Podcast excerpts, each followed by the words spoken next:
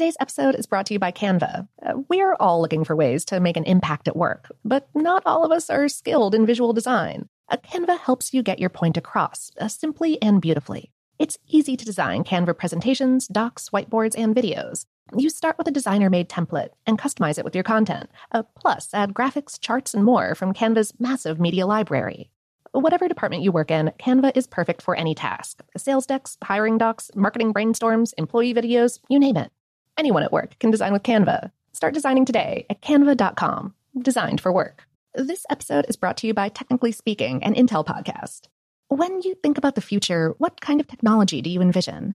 Whatever the future holds, artificial intelligence will undoubtedly be at the heart of it all.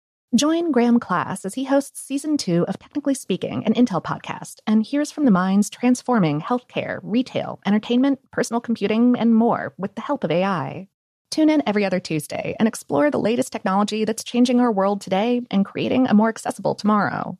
Listen to Technically Speaking, an Intel podcast on the iHeartRadio app, Apple Podcasts, or wherever you get your podcasts. Okay, picture this. It's Friday afternoon when a thought hits you. I can spend another weekend doing the same old whatever, or I can hop into my all new Hyundai Santa Fe and hit the road. With available HTRAC, all wheel drive, and three row seating, my whole family can head deep into the wild. Conquer the weekend in the all new Hyundai Santa Fe. Visit HyundaiUSA.com or call 562 for more details. Hyundai, there's joy in every journey. AT&T connects an ode to podcasts. Connect the alarm. Change the podcast you stream. Connect the snooze. 10 more minutes to dream. Connect the shower. Lather up with the news, sports talk, comedians, or movie reviews. Connect with that three hour philosophy show. Change the drive into work in traffic so slow. Connect the dishes to voices that glow. Thank you to the geniuses of spoken audio. Connect the stories. Change your perspective. Connecting changes everything. AT&T. I bet you're smart. Yeah, and you like to hold your own in the group chat. We can help you drop even more knowledge. My name is Martine Powers. And I'm Elahe Izadi. We host a daily news podcast called Post Reports. Every weekday afternoon, Post Reports takes you inside an important and interesting story with the kind of reporting that you can only get from the Washington Post. You can listen to Post Reports wherever you get your podcasts. Go find it now and hit follow. Welcome to Brain Stuff, a production of iHeartRadio. Hey, Brain Stuff, Lauren Vogelbaum here with a classic episode from our podcast archives. In this one, we explore the perhaps surprisingly rare scenario of who foots the bill when you get into a car wreck on a test drive. Hey, Brain Stuff, Lauren Vogelbaum here. Have you ever test driven a new car with the salesperson sitting next to you in the passenger seat urging you to open it up a little more or find out what this thing can really do? That kind of encouragement might help sell cars, but it's a calculated risk on the part of the salesperson. Sure, if you're testing a car from a dealership and an accident occurs, there's a chance that your personal car insurance may be considered responsible, but that's not as common as you might think. Each state has different laws that determine responsibility.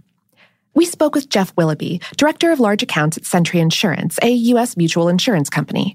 He said the customer's insurance can come into play, depending on state statutes and whether or not their coverage is considered primary or the dealership's coverage is considered primary, and that's different across the country.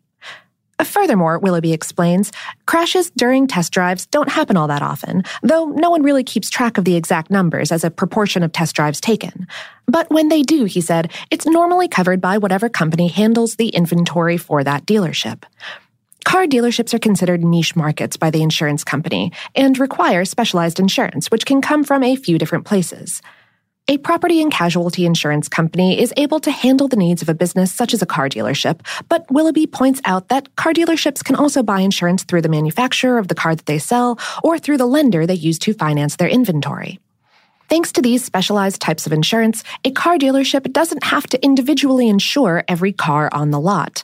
Rather, the cars fall under a blanket policy, which makes things easier since a dealership's inventory changes daily. So, how much does a dealership pay for coverage on all of its cars? It varies a lot depending on the size of the dealership and whether it's a small business or part of a larger dealer network. Willoughby estimates a single point dealership in an average sized town might spend between $40,000 and $60,000 a year for coverage. A multi location dealership will spend anywhere from 100,000 up to millions of dollars. This coverage protects all of a dealer's inventory and isn't just for test drives. So, chances are, if you wreck a car on a test drive, the car dealership and its insurance company probably has it covered. But since it's still a risk to just let anyone come in off the street and drive a new car, car dealerships have several best practices to help minimize the potential for problems. You might be annoyed by a salesperson's nosy chit chat, but the salesperson is actually assessing the risk you pose, as well as how likely you are to buy a car that day. A dealership's insurance company generally expects the dealership to follow specific procedures during the test drive as well. Willoughby said, the salesperson goes with them on the test drive to control the exposure. And also, best practice is there's a predetermined route that the test drive takes, because you want to have a test drive route that consists primarily, if not solely, of right hand turns to avoid the extra exposure that exists when you're making left hand turns. Some dealerships allow customers to take cars home overnight, and as you might guess, their insurers are not exactly fond of this practice. Willoughby notes that if a car is damaged while it's in a customer's care overnight, the scenario becomes a lot more complicated. A car dealership also has the right to refuse test drives. Some common scenarios where the dealership might decline to let a customer test a car include uh, the person not having a driver's license, the person appearing to be under the influence of drugs or alcohol, the car they want to drive being rare or unusual, or the car they want to drive being very high performance. So if you have your eye on that limited edition speedster, just be aware that the sales team is going to be wary of anyone who just wants to go for a joyride. Willoughby said, That's at the dealership's discretion. Every dealer kind of makes their own call on that. Most dealers aren't going to let those specialty cars out of their sight. Meanwhile, what would happen if you were out on a test drive and you got a speeding ticket? Most of us would have the usual choices pay the ticket or fight it in court. Unless you're the CEO of sports car manufacturer Lotus. In January of 2018, 54 year old Jean Marc Gales, who already had a storied history of moving violations, successfully argued his way out of a 102 mile per hour speeding ticket in a 70 mile per hour zone near Norwich, England. Gales reportedly told the court that he was testing one of the company's newest cars and was given a pass.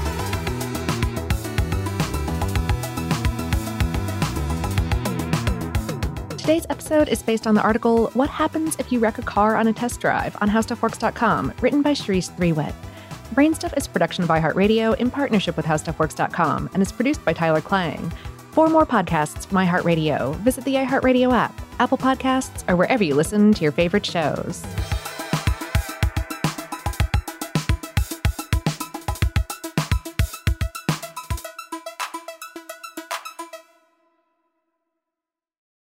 Without the ones like you, who work tirelessly to keep things running, everything would suddenly stop. Hospitals, factories, schools, and power plants, they all depend on you. No matter the weather, emergency, or time of day, you're the ones who get it done. At Grainger, we're here for you with professional grade industrial supplies. Count on real time product availability and fast delivery. Call clickgrainger.com or just stop by. Grainger for the ones who get it done. Get emotional with me, Radhi Devlukia, in my new podcast, A Really Good Cry. We're going to be talking with some of my best friends. I didn't know we were going to go there on this.